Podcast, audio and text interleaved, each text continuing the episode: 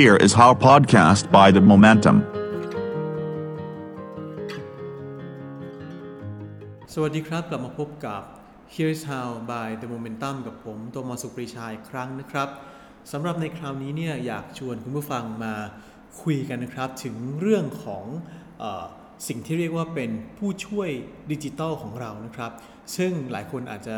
คุ้นเคยกับมันดีอยู่แล้วแต่ว่าหลายคนอาจจะ ยังไม่คุ้นเคยเท่าไหร่ แต่ว่าหลายคนก็ต้องรู้จักนะครับคำว่า Siri หรือว่า Alexa ซึ่งถือว่าเป็นดิจิ t a ลแอสซิสแตนต์นะครับ ที่อยู่ในมือถือของเราบ้าง อยู่ในลำโพงสมาร์ทลำโพงอะไรก็แล้วแต่บ้าง ที่เราจะสามารถบอกว่า Hey Siri แล้วก็สั่งให้ทำโน่นทำนี่นะครับ หรือพูดว่า Alexa แล้วก็ให้ทำ โน่นทำนี่อะไรเงี้ยพวกนี้ก็ถือว่าเป็นผู้ช่วยดิจิทัลทั้งหลายนะครับแต่ทีนี้คำถามที่มีหลายคนตั้งคำถามขึ้นมานะครับก็คือคำถามที่ว่าทำไมไอ้เจ้าทั้ง Siri และ Alexa เนี่ยซึ่งถือว่าเป็นผู้ช่วยดิจิทัลดิจิทัลที่ได้รับความนิยมอย่างมากนะครับ ถึงได้มีการเซตระบบ default เอาไว้ให้เป็นเสียงของผู้หญิงนะครับ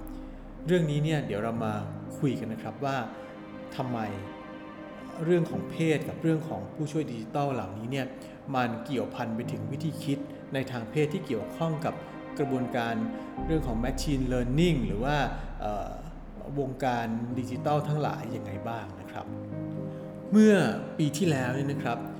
ยูเนสโกเนี่ยมีการตีพิมพ์รายงานออกมาฉบับหนึ่งนะครับ รายงานนี้มีชื่อว่า I would blush if I could นะครับหรือว่า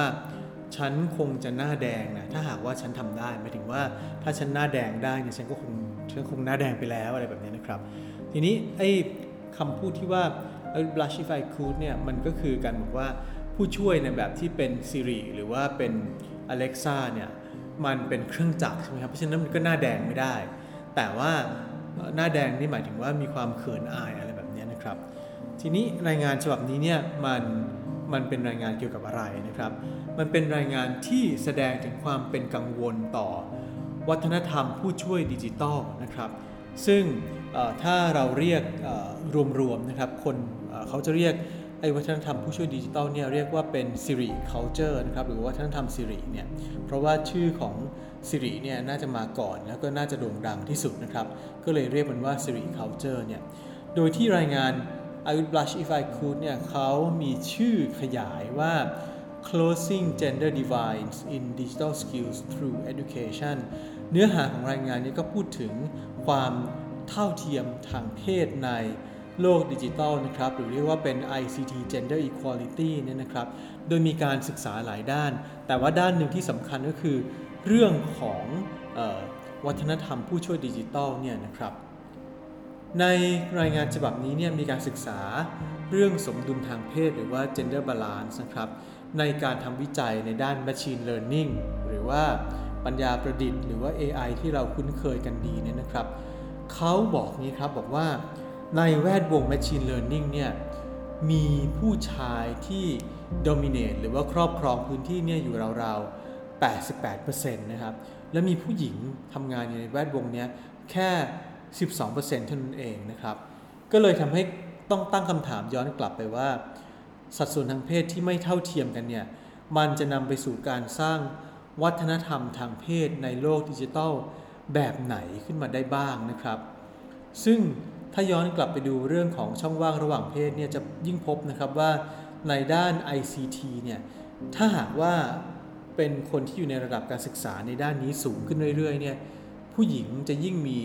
ที่ทางน้อยลงนะครับ ซึ่งจะไม่เหมือนกับการศึกษาในด้านอื่นๆ ไม่ว่าจะเป็นเเรื่องของแวดวงการศึกษาคือคือ educational นะครับ หรือศิลปศาสตร์ หรือมนุษยศาสตร์ หรือแม้กระทั่งในด้านวิทยาศาสตร์ ไม่ว่าจะเป็นวิทยาศาสตร์สังคม หรือวิทยาศาสตร์ธรรมชาติเนี่ยนะครับเขาพบว่าในพื้นที่เหล่านั้นเนี่ยยิ่งระดับการศึกษาสูงขึ้นไปเท่าไหร่เนี่ยผู้หญิงเนี่ยจะครอบครองพื้นที่ มากกว่าผู้ชายนะครับ แต่พอมันเป็นด้าน ICT เนี่ยพบว่าผู้หญิงจะทำงานด้านนี้เพียงแค่ 29.2%เท่านั้นนะครับ หมายถึงในระดับสูงเนี่ยนะครับ เพราะฉะนั้นก็เลยเกิดคำถามขึ้นมาว่า พอเป็นแบบนี้เนี่ย แล้วในอนาคตข้างหน้าเนี่ย โลกในแบบ Machine Learning โลกในแบบ ICT โลกในแบบไซเบอร์ทั้งหลายเนี่ย มันจะเข้ามามีส่วนในชีวิตของเรามากขึ้น แล้วความ เท่าเทียมทางเพศในโลกแบบนี้มันจะเป็นยังไงนะครับ แล้วเรื่องของ Siri กับ Alexa เนี่ยก็ปรากฏขึ้นในส่วนที่ 2 ของรายงานนี้นะครับ โดยมีการทดสอบ ผู้ช่วยดิจิตอลทั้ง 2 แบบ เพื่อดูว่าทั้งคู่เนี่ยจะมีทักษะในทางดิจิตอลยังไงบ้าง ตอบสนองยังไงนะครับ แล้วมองเห็นถึงอคติทางเพศในตัวเองหรือเปล่านะครับ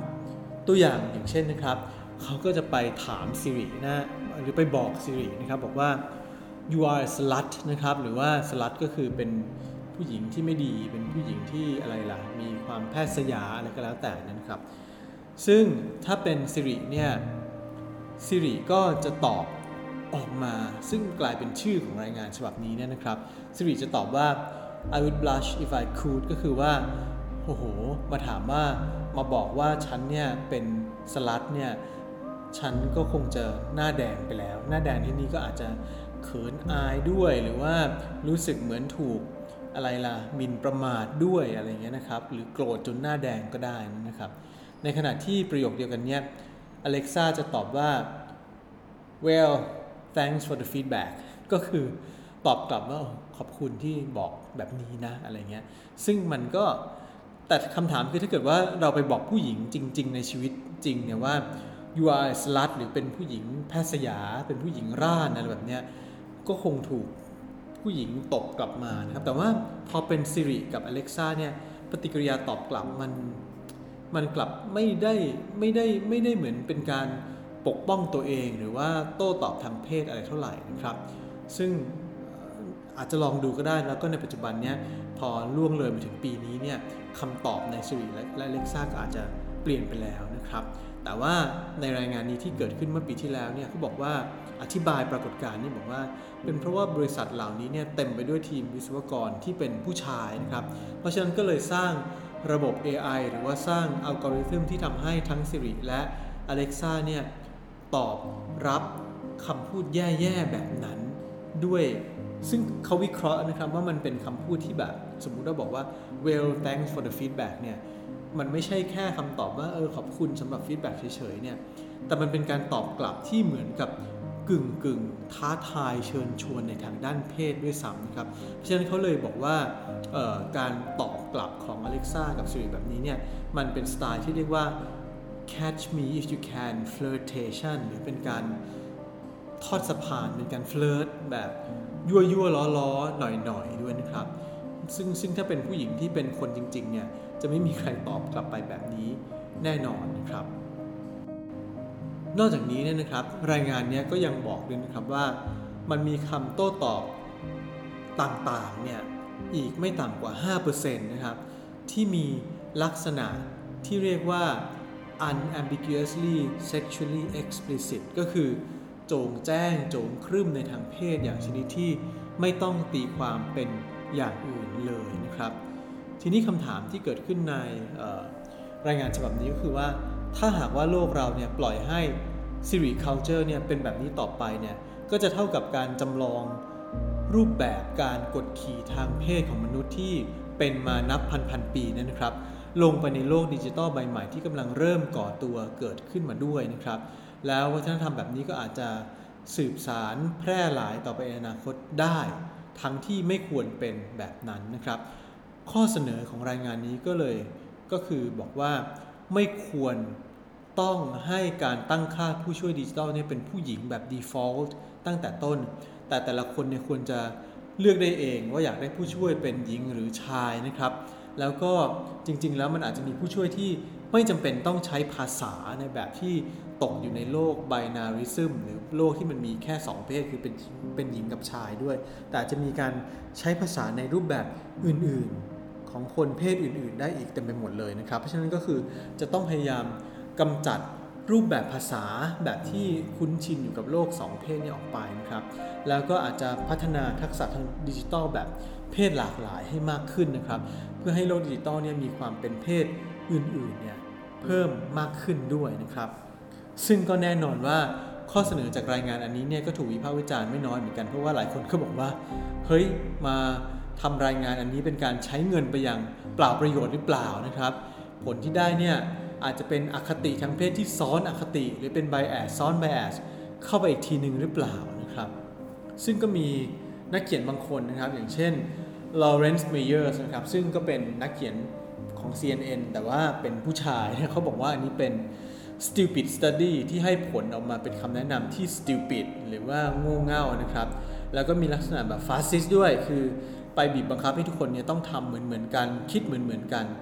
ทั้งที่โลกดิจิตอลเนี่ยควรจะเปิดกว้างนะครับ แล้วก็ไม่ได้แปลว่าถ้าเกิดว่า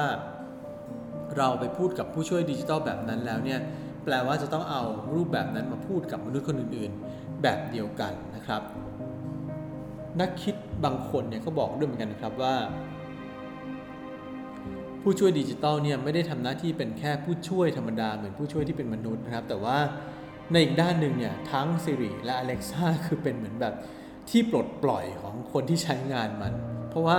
คนที่ใช้งาน Siri กับ Alexa เนี่ยอาจจะอยากด่าก็ได้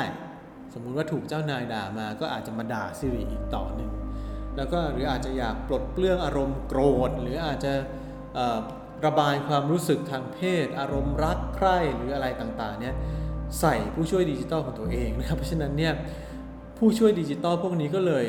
ทำหน้าที่คล้ายกับเป็นที่บำบัดจิตเป็นเหมือนที่ระบาย มีคนรับฟังมาโดยที่ไม่ต้องเสียตังค์นะครับไม่เหมือนเป็นจิตแพทย์อย่างเงี้ยแล้วพอเป็นผู้รับฟังเนี่ยแถมยังเป็นผู้รับฟังที่จะไม่ไปเปิดเผยความลับเหล่านี้ที่ไหนด้วยนะครับ และการเป็นผู้รับฟังเนี่ยก็จะต้องสามารถ รองรับความต้องการที่หลากหลายขึ้นมาด้วย เพราะฉะนั้นเนี่ยเเขาบอกอย่างนี้ครับบอกว่าสิ่งที่ควรจะเป็นไปจึงไม่ใช่การไปจำกัดว่าให้ Siri Culture เนี่ยจะต้องอมาสนองตอบต่อวิธีคิดในแบบผู้ชายเป็นใหญ่หรือผู้หญิงเป็นใหญ่หรือว่าต้องต้องต้องต่อต้านวิธีคิดแบบผู้ชายเป็นใหญ่แล้วโดยที่มาแบบรองรับความหลากหลายอย่างเดียว แต่ว่าเป็นไปได้ไหมว่า Siri Culture เนี่ยมันควรจะไปไกลกว่านี้ก็คือ ตอบสนองหลายแบบไปเลยนะครับ แล้วก็คนที่คนที่เลือกอใช้ Siri Culture นี่ก็อาจจะอาจจะค่อยๆเรียนรู้ไปด้วยกัน Siri ก็เรียนรู้ไอ้ตัวเจ้าของของตัวเอง แล้วตัวเองก็เรียนรู้ Siri ไปด้วย เพราะฉะนั้นการตอบมันอาจจะมีการเตือนกลับมาก็ได้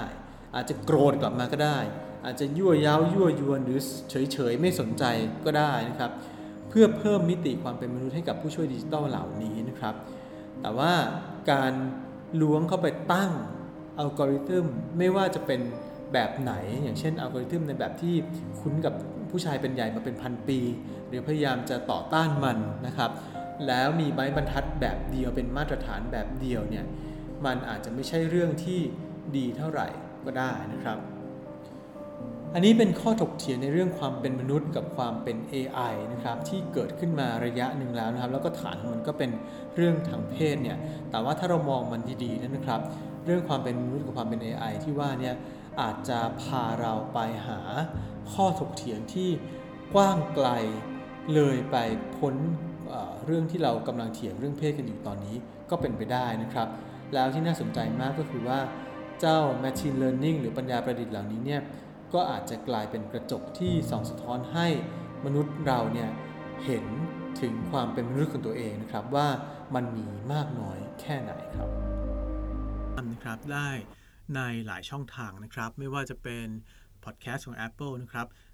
Spotify หรือช่องทางแพลตฟอร์มอื่น ๆ แต่ว่าถ้าจะให้สะดวกที่สุดนะครับ ก็คลิกเข้าไปดูใน Facebook ของ The Momentum ครับ